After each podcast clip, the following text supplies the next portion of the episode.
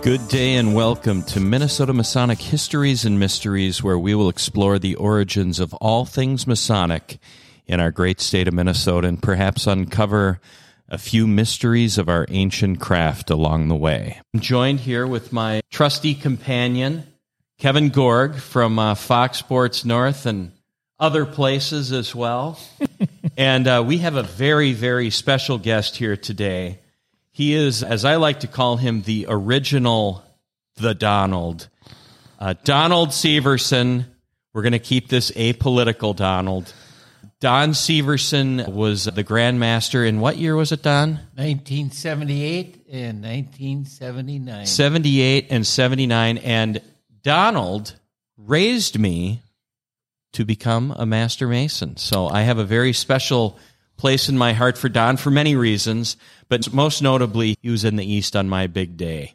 Yes, I was. And for those of you that don't know, Kevin has recently petitioned St. John's Lodge number one and is uh, here to also learn a little bit about uh, observe and learn observe and learn. and maybe just ask a few questions along the way. But uh, today we're here to talk about the Masonic Cancer Center. And Don has a, let's just say, a long history related to the Cancer Center. In fact, in many cases, Don would be the history of the Masonic Cancer Center. Don, why don't you take us back? Should I call you most worshipful, or are you okay if I call you Don? You can call me Donald. Or The- Donald, Donald, tell us about your origins. since I attained the age of 90 plus, I've become a little more comfortable with Donald. Okay, Donald. Okay, you finally matured into a Donald. yes. Very nice. Took a while, but after 90, we're going to the Donald. 91, I believe, right? Yes. Very nice. Well, the history. Uh, wow. I wasn't there at the very beginning, but I was there shortly thereafter. I believe the plan started in like 1955. 55 sounds about right. Uh, there was a committee of 100 formed. And the original thought was a hospice style approach to Masons who were dying of cancer. Well, it's very s- rapidly evolved into something more ambitious a hospital, patient care, education, and treatment. And the idea was is to aspire to have people leave through the front door instead of the back door. Exactly. So this committee of 100 and the real moving force be, behind this thing that we have today, this magnificent structure, this cancer center was conceived in the minds of two past grandmasters. Past grandmaster Clyde E. Hagman, who was my Masonic grandfather, and past grandmaster Frank Emmerich, who was my Masonic father. So you've got quite a uh, a good bloodline, as they say. If he was a horse, If he was would a be horse- Secretariat. yes, we could start calling you Biscuit. Secretariat, Seabiscuit, Even better. even What better. a movie. And then from the Eastern Star, the Order of the Eastern Star, OES, was Tootie Muchenbacher, past Grand Matron. From Grand Rapids, I believe. Yes, Grand Rapids, indeed. And Mildred Dietz Mildred Dietz. was the mother of a future board member of the Masonic Cancer Hospital. and uh, former general counsel of 3M, Chuck Dietz, Chuck or Dietz. Charlton Dietz. Now that he's over 90, he, like you have gone from Don to Donald, Progressed all the He's way gone to from Charlton. Chuck to Charlton. 1958, Committee of 100. So the first hospital was built. Now, the first hospital was only one level, had 40 beds. Five years later, they added a second floor with additional beds To get to 80. additional beds. And I was involved in that. Uh, the first hospital was before my time. I became a master mason in 1959. It's coming up on 62 years. That's kind of scary. I believe the first campaign, as I understand it, this committee of 100 went to the University of Minnesota and asked, Is there something that we can do to help with cancer?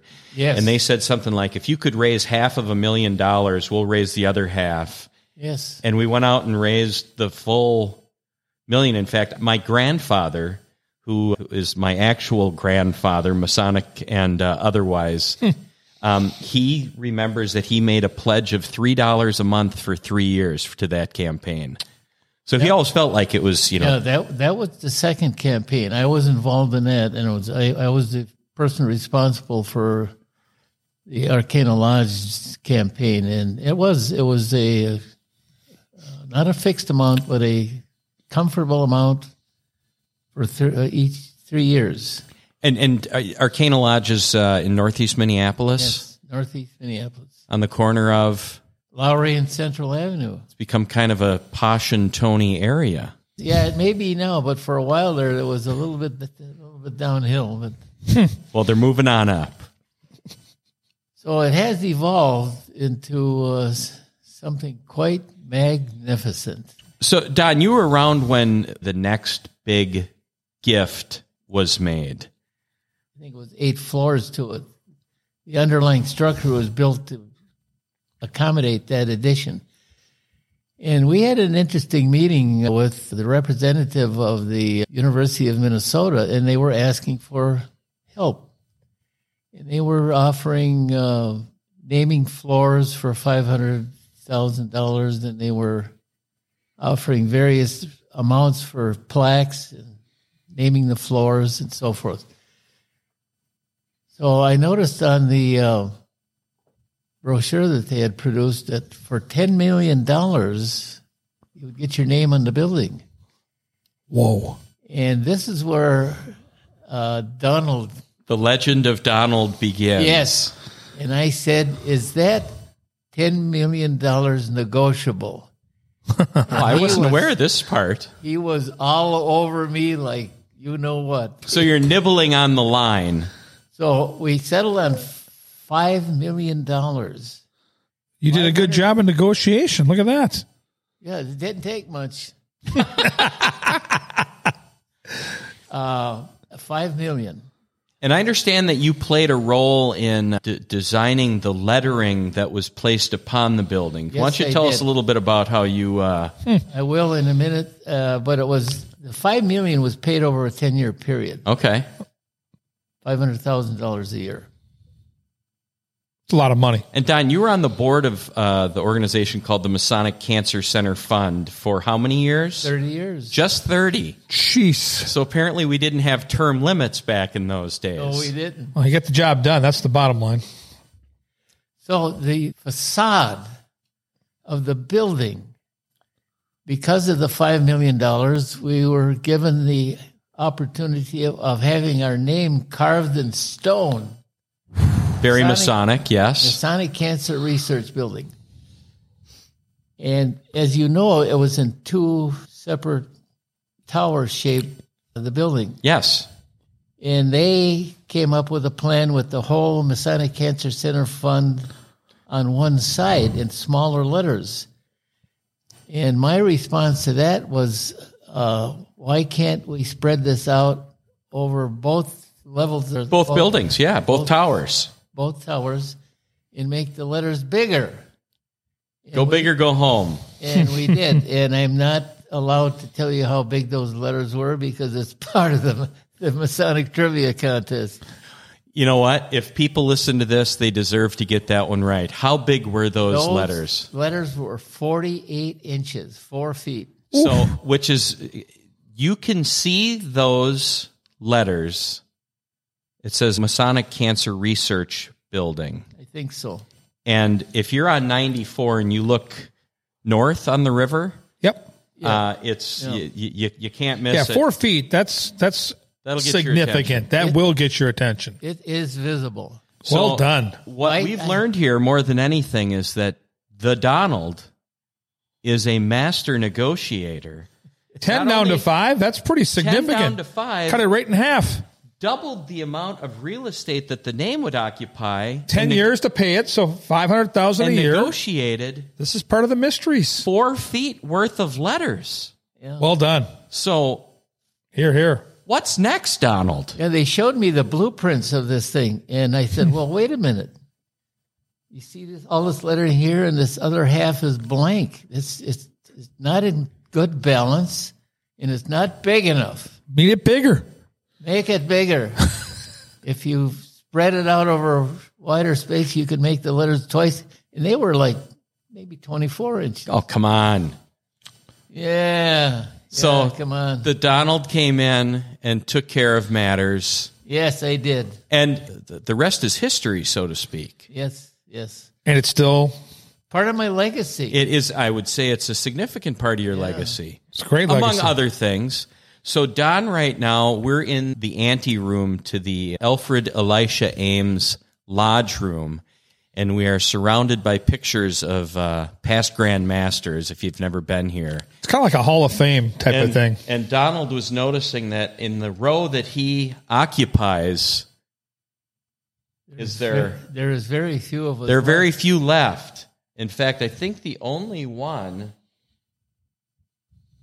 Vern Long, Vern Long. Yeah. past Grandmaster Vern Long.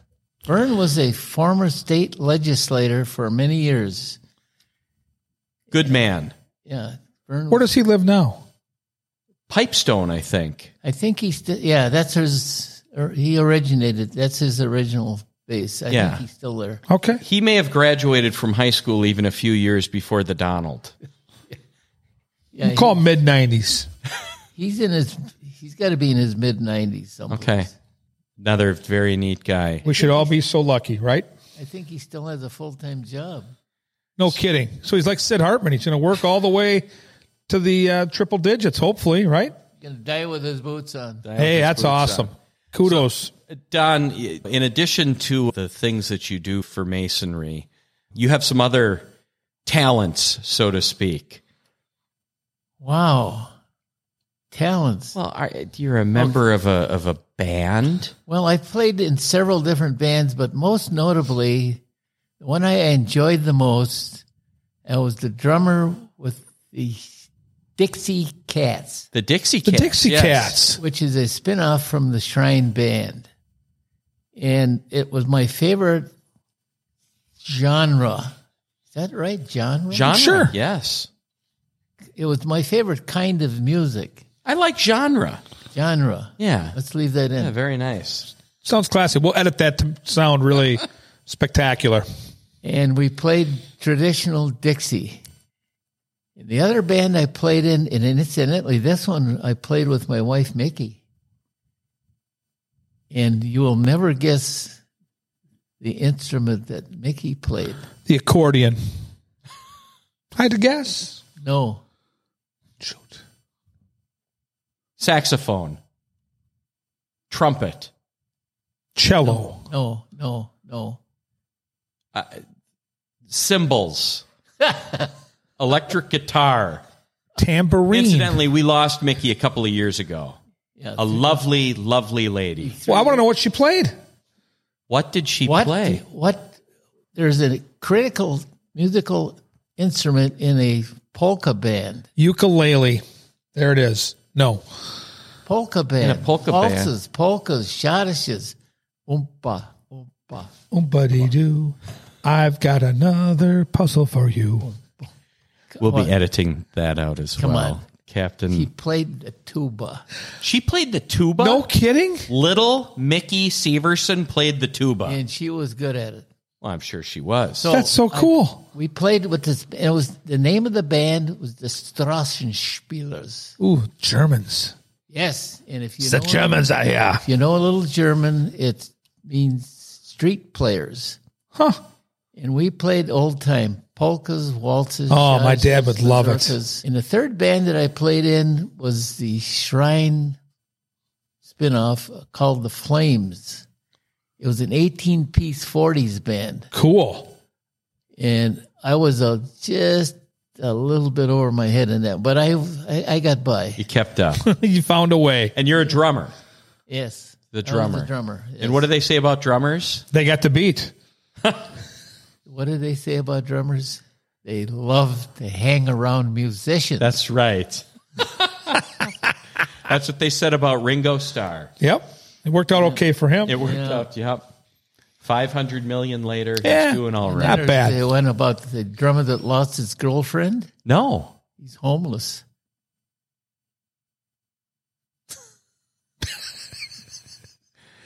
Okay, we might have to edit that one out too. I, Oh my well, god. when I found out you could edit, I thought I'd slip I it. thought- just go with it, right? Just go with it. So, so uh, good. The next thing I got involved in, uh, this was before I retired. I ran a sailing school up in Lake Superior. Oh, that's right. You're a member of the Coast Guard.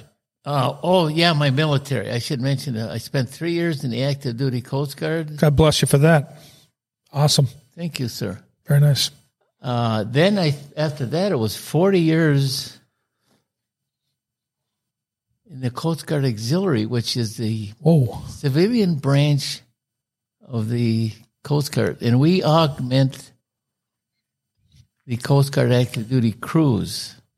And if you're willing to take the training and comply with the regulations of the active duty people, you become part of the crew. Okay. And I did that at Station Bayfield in Bayfield, Wisconsin, Lake Superior. on the south shore of Lake Superior. And I was involved in search and rescue. Oh, Get Gumi. yes, Gitchigumi. You know it. Gordon By the Lightfoot shores knows it. of Gumi by the s- shining big sea Legend water. lives on from the Chippewa Downs Stood- of the big lake they call Oh, dear. Gitchagumi. Stood the wigwam of Nokomis. This is uh, this has become very deep, extremely So- deep. Just like Superior. yeah. Oh god. So I became uh, qualified as a radio watchstanders, a crew, and later on I became qualified as a coxswain. And I was also the station's emergency medical technician. The man does it all. The Donald does have a few skills. Many, many skills. And then when I retired, I got into cabinet making. I loved bookcases and curio cabinets, and That takes a lot of patience, I bet. yeah, it, but the results are wonderful. Yeah. Something you- See your work, right? Something you've made with your own hands, and you can look at it and you leave to your children.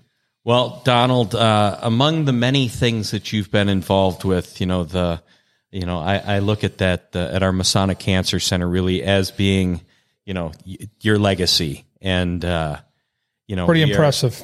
All grateful for the leadership that you've shown over the many many years, and uh, look at where we've come. I think our we've now donated 125 million dollars plus to the Masonic Cancer Center. I believe we're the the number one donor in the history of the University of Minnesota.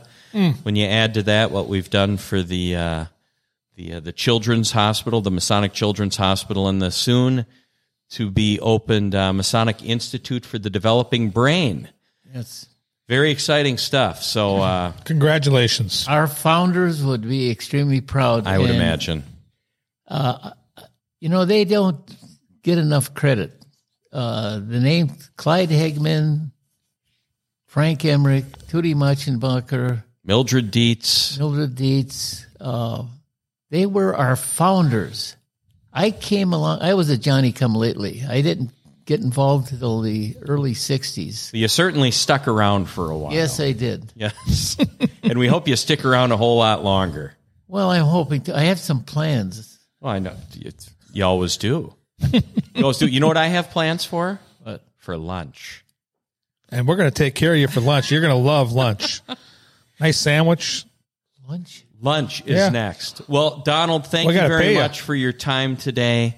Uh, this has been uh, Minnesota Masonic Histories and Mysteries. Emphasis on the histories today. We are Outstanding sitting here with stories. The uh, the living legend himself, a uh, you know, has lived Masonic history about as long as just about anybody uh, upright and taking nourishment.